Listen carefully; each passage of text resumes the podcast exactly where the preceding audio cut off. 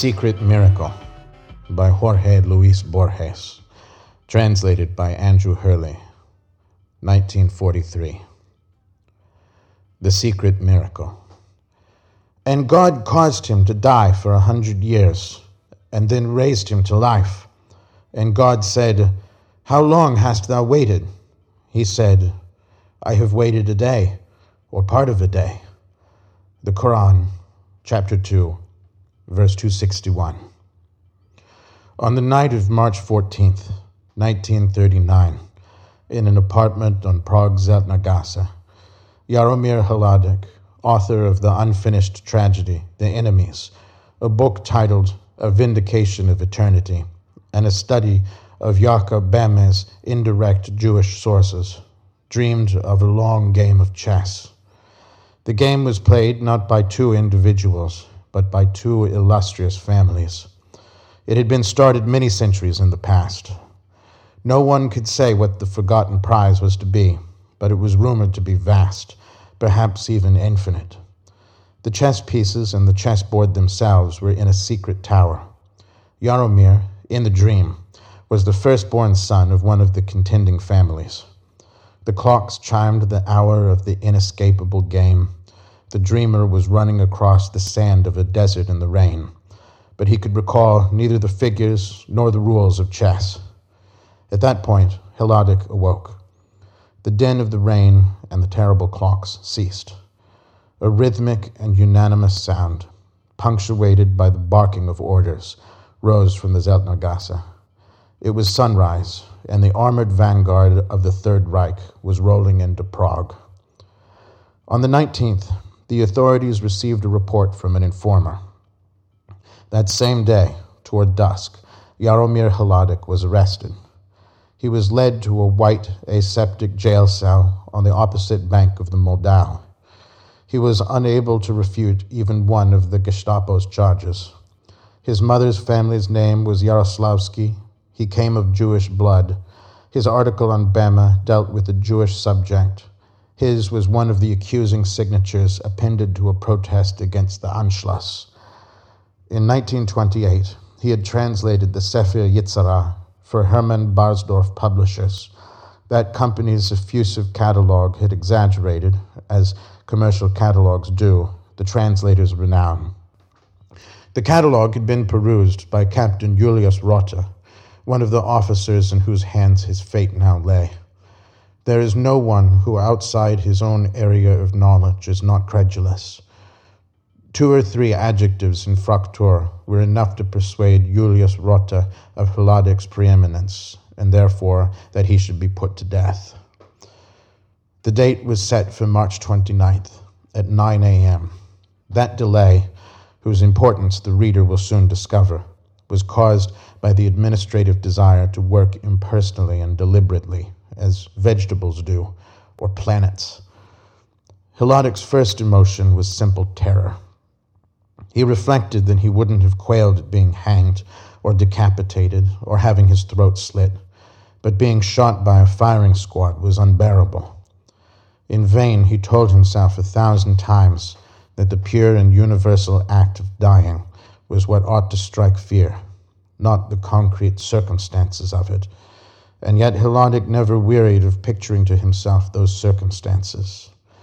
Absurdly, he tried to foresee every variation.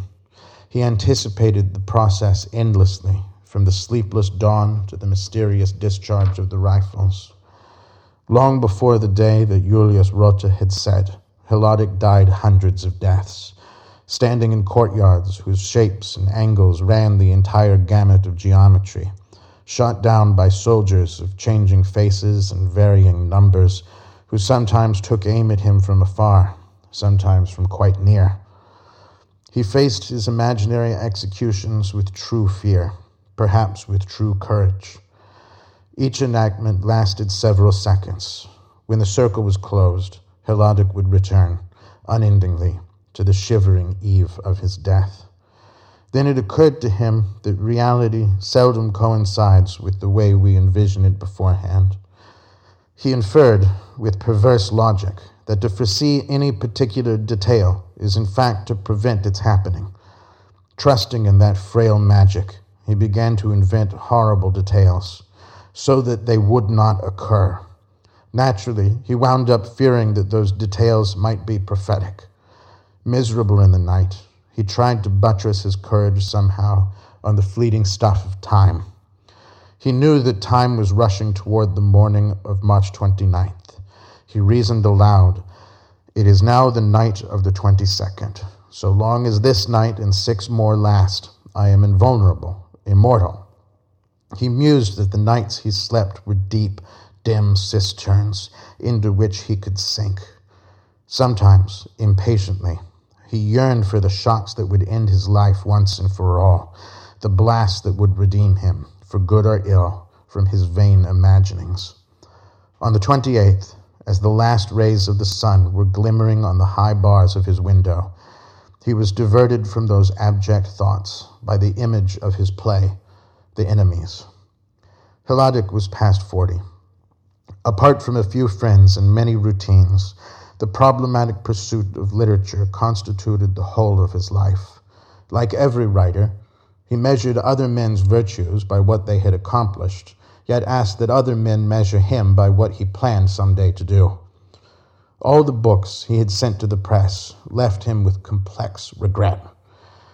Into his articles on the work of Boehme, Ibn Ezra, and Fludd, he had poured mere diligence, application, into his translation of the Sefer Yetzirah, oversight, weariness, and conjecture. He judged a vindication of eternity to be less than satisfactory, perhaps. The first volume documents the diverse eternities that mankind has invented, from Parmenides' static being to Hinton's modifiable past. The second denies, with Francis Bradley, that all the events of the universe constitute a temporal series. It argues that the number of humankind's possible experiences is not infinite, and that a single repetition is sufficient to prove that time is a fallacy. Unfortunately, no less fallacious are the arguments that prove that fallacy. Hladík was in the habit of ticking them off with a certain disdainful perplexity. He had also drafted a cycle of expressionist poems. These, to the poet's confusion, appeared in a 1924 anthology, and there was never a subsequent anthology that did not inherit them. With his verse drama, The Enemies, Hladík believed he could redeem himself from all that equivocal and languid past. He admired verse and drama because it does not allow the spectators to forget unreality, which is a condition of art. This play observed the unities of time, space, and action. It took place in Hradčany, in the library of Baron Romerstadt, on one of the last evenings of the 19th century. In Act 1, Scene 1, a stranger pays a visit to Romerstadt. A clock strikes seven. A vehemence of last sunlight exalts the window panes. On a breeze float the ecstatic notes of a familiar Hungarian melody. This visit is followed by others.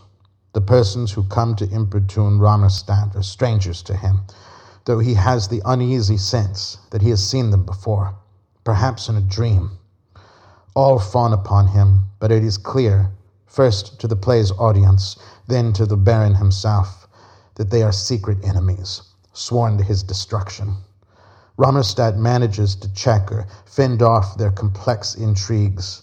In the dialogue, they allude to his fiancée, Yulia Weidenau, and to one Yaroslav Kubin, who once importuned her with his love. Kubin has now gone mad and believes himself to be Romerstadt. The dangers mount. By the end of the second act, Romerstadt finds himself forced to kill one of the conspirators. Then the third and last act begins. Little by little, incoherences multiply. Actors come back on stage who had apparently been discarded from the plot. For one instant, the man that Romerstadt killed returns. Someone points out that the hour has grown no later. The clock strikes seven, Upon the high window panes, the western sunlight shimmers. The thrilling Hungarian melody floats upon the air. The first interlocutor comes on stage again and repeats the same words he spoke in Act 1, Scene 1. Without the least surprise or astonishment, Romerstadt talks with him. The audience realizes that Romerstadt is the pitiable Yaroslav Kubin. The play has not taken place. It is the circular delirium that Kubin endlessly experiences and re experiences. Hladík never asked himself whether this tragic comedy of errors was banal or admirable, carefully plotted or accidental.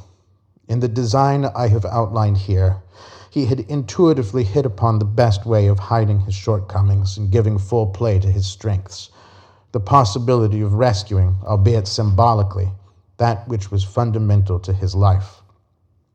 He had finished the first act and one or another scene of the third the metrical nature of the play allowed him to go over it continually, correcting the hexameters without a manuscript. It occurred to him that he still had two acts to go, yet very soon he was to die. In the darkness, he spoke with God. If, he prayed, I do somehow exist, if I am not one of thy repetitions or errata, then I exist as the author of the enemies in order to complete that play, which can justify me and justify thee as well, I need one more year. Grant me those days, thou who art the centuries and time itself. It was the last night, the most monstrous night, but ten minutes later, sleep flooded Hladík like some dark ocean. Toward dawn, he dreamed that he was in hiding in one of the naves of the Clementine Library. What are you looking for? A librarian wearing dark glasses asked him. I'm looking for God, Hladík replied. God, the librarian said, is in one of the letters on one of the pages of one of the 400,000 volumes in the Clementine. My parents and my parents' parents searched for that letter. I myself have gone blind searching for it. He removed his spectacles, and Hladík saw his eyes, which were dead. A reader came in to return an atlas. This atlas is worthless, he said, and handed it to Hladík. Hladík opened it at random. He saw a map of India, a dizzying page. Suddenly certain, he touched one of the tiny letters. A voice that was everywhere spoke to him. The time for your labor has been granted. Here Hladík awoke. He remembered that the dreams of men belong to God, and that Maimonides had written that the words of a dream, when they are clear and distinct, and one cannot see who spoke them, are holy. Hladík put his clothes on. Two soldiers entered the cell and ordered him to follow them. From inside his cell, Hladík had thought that when he emerged, he would see a maze of galleries, stairways, and wings. Reality was not so rich. He and the soldiers made their way down a single iron staircase into a rear yard. Several soldiers, some with their uniforms unbuttoned, were looking over a motorcycle, arguing about it. The sergeant looked at his watch. It was 8:44. They had to wait until 9.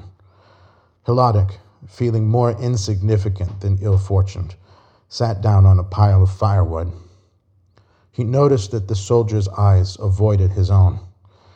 To make the wait easier, the sergeant handed him a cigarette. Hladík did not smoke. He accepted the cigarette out of courtesy or out of humility. When he lighted it, he saw that his hands were trembling.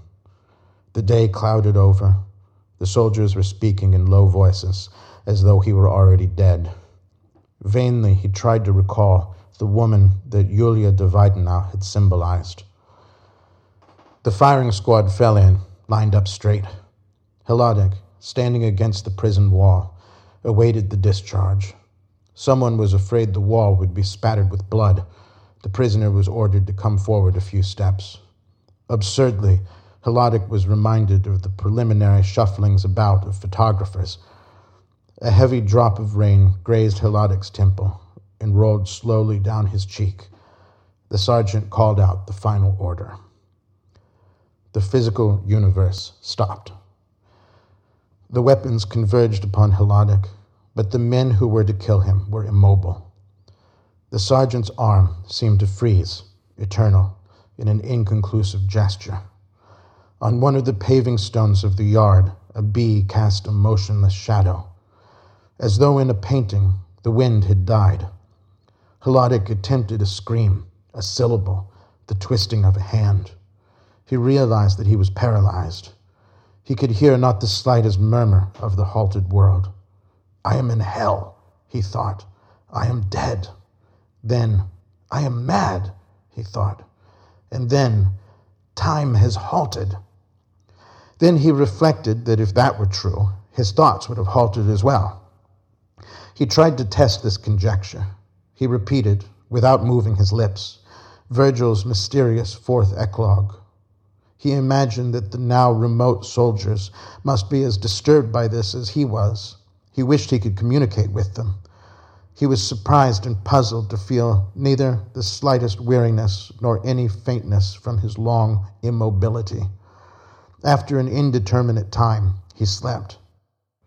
When he awoke, the world was still motionless and muffled. The drop of water still hung on his cheek. On the yard, there still hung the shadow of the bee. In the air, the smoke from the cigarette he'd smoked had never wafted away. Another of those days passed before Hladík understood. He had asked God for an entire year in which to finish his work. God, in his omnipotence, had granted him a year. God had performed for him a secret miracle. The German bullet would kill him at the determined hour. But in Hladík's mind, a year would pass between the order to fire and the discharge of the rifles. From perplexity, Hladík moved to stupor, from stupor to resignation, from resignation to sudden gratitude. He had no document but his memory. The fact that he had to learn each hexameter as he added it imposed upon him a provisional strictness. He had no document but his memory. The fact that he had to learn each hexameter as he added it imposed upon him a providential strictness, unsuspected by those who essay and then forget vague provisional paragraphs. He did not work for posterity nor did he work for God, whose literary preferences were largely unknown to him. Painstakingly, motionlessly, secretly, he forged in time his grand invisible labyrinth. He redid the third act twice. He struck out one and another overly obvious symbol, the repeated chimings of the clock, the music. No detail was irksome to him. He cut, condensed, expanded, in some cases, he decided the original version should stand. He came to love the courtyard, the prison. One of the faces that stood before him altered his conception of Romerstadt's character. He discovered that the hard won cacophonies that were so alarming to Flaubert were mere visual superstitions, weaknesses, and irritations of the written, not the sounded word. He completed his play only a single epithet was left to be decided upon now. He found it. The drop of water rolled down his cheek. He began a maddened cry. He shook his head, and the fourfold volley felled him.